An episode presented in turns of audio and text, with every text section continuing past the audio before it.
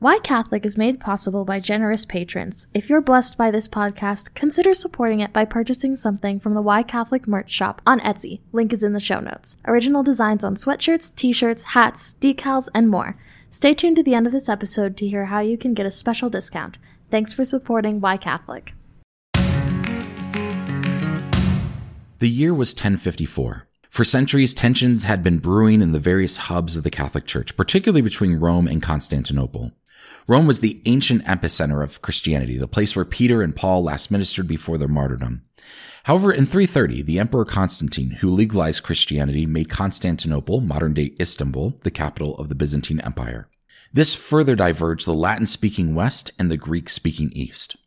Over the course of the centuries, there were a number of theological disputes that had remained unsettled, and those theological disputes were only exacerbated by political tension. Mind you, there was no separation of church and state, and so to further the purposes of the state, Catholics often battled against other Catholics in the name of political gain. In 1054, Pope Leo IX sent an emissary, Cardinal Humbert, along with two others from Rome to Constantinople to smooth things over with Michael Cerularius, the Patriarch of Constantinople. On the morning of July 16, 1054, Cardinal Humbert and the two other emissaries entered the Hagia Sophia, the mother church of Constantinople. Interrupting the divine liturgy, they marched into the sanctuary, and on the altar they laid a formal decree excommunicating the Patriarch of Constantinople. They then walked straight out of the church, stopping to symbolically shake the dust off their shoes. A deacon grabbed the document and chased down the papal emissaries, begging them not to do this. But it was no use. The Patriarch of Constantinople and the Eastern churches had been excommunicated from the Catholic Church of Rome. In turn, the Patriarch Cerularius excommunicated Pope Leo IX and the Western Catholic churches. While there had been smaller schisms over the years, no schism had ever risen to this level. The Western churches led by the Pope in Rome separated from the Eastern churches led by the Patriarch of Constantinople. This event is known as the Great Schism. Hi, this is Justin Hibbard, and you're listening to Why Catholic, my podcast about the what and why of Catholicism. Since episode 51, we've been in a series on the phrase from the Nicene Creed, one holy Catholic and Apostolic Church. We took a few episodes to talk about the unity of the Catholic Church. In the last episode, we started looking at the diversity of the Catholic Church. The Catholic Church is not a monolith. It's made up of some 1.3 billion people from all over the world, which is why its unity is remarkable. Today, I want to look at another facet of the unity and diversity of the Catholic Church by looking at the 24 particular churches that make up the Catholic Church. By the way, this is one of my favorite topics to talk about in Catholicism. I've always been a bit of a church polity nerd. You know, I often hear Protestants call Catholics Roman Catholic. I think sometimes it's used derogatorily in order to undermine the Catholic Church's legitimacy. They refuse to acknowledge that today's Catholic Church is the universal church of antiquity, so they call it the Roman Catholic Church. I think, however, most do it out of ignorance because that's how they've heard it. Besides, the headquarters of the Catholic Church and the earthly leader of the church, aka the Pope, are in Rome.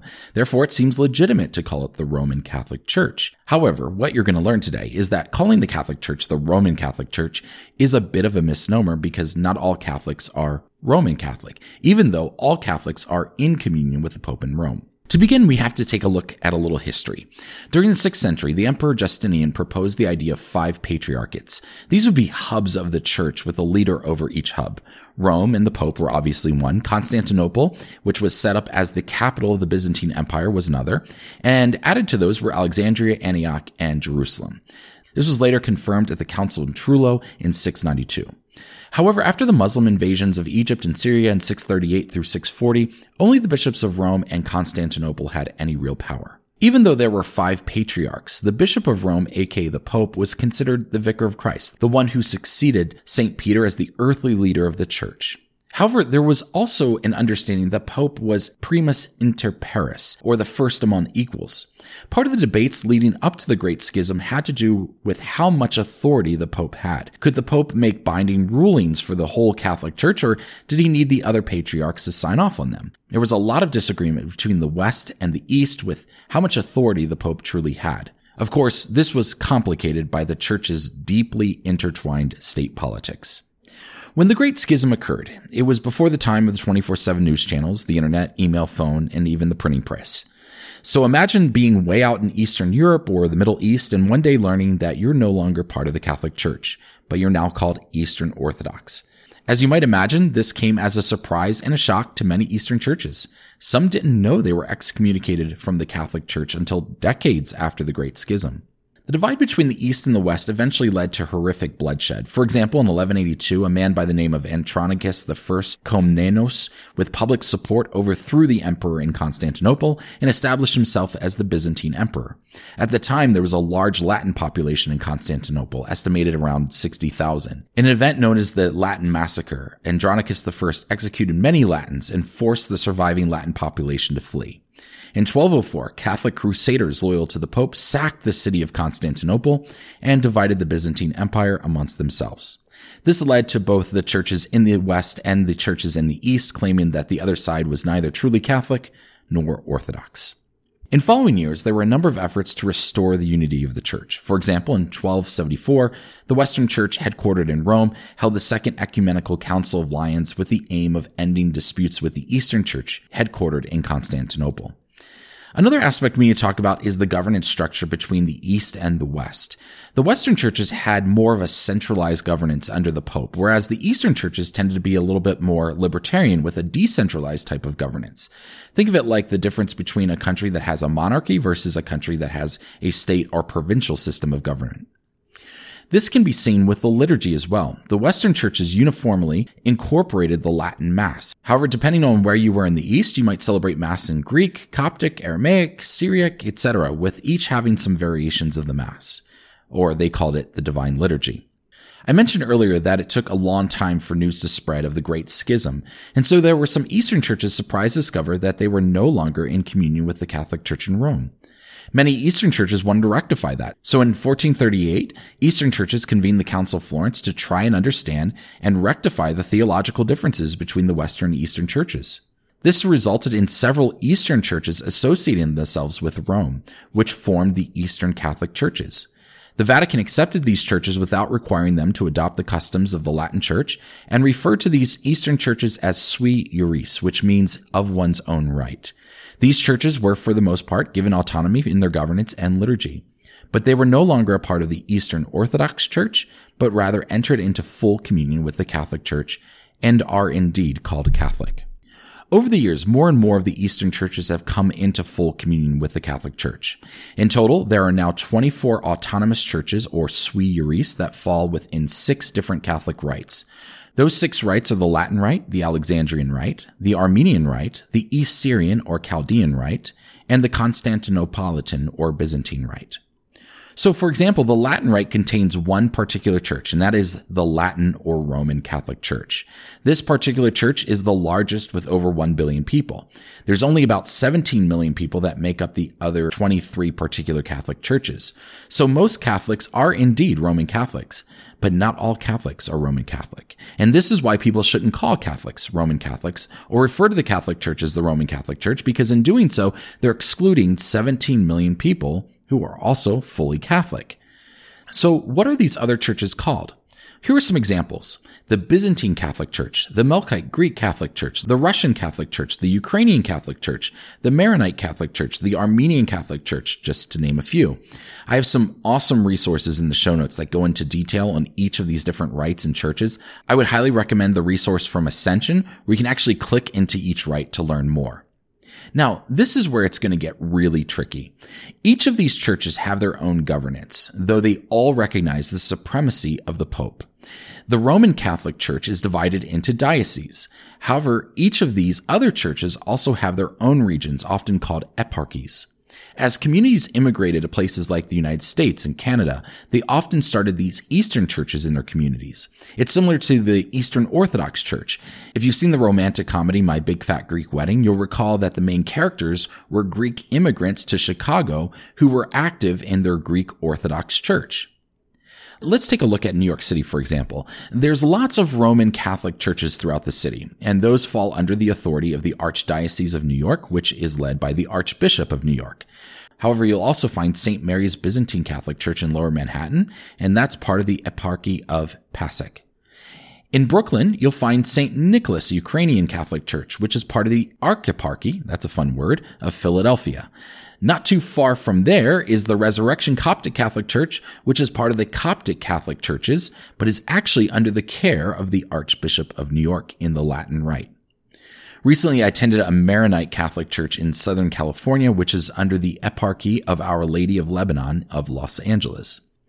It's probably a little confusing, but what this means is that even though we're most familiar with dioceses and Catholic churches that fall in the Roman or Latin rite, there may be a Catholic church that's fully Catholic but practices the Mass a little differently. In fact, Eastern churches refer to the Mass as divine liturgy, and in some cases fall under a different jurisdiction than the diocese and the bishop of the diocese. Speaking of the Maronite church, the Maronites come from Syria and consider themselves as always being in communion with the Catholic Church. In other words, they'll say they didn't take part in the Great Schism.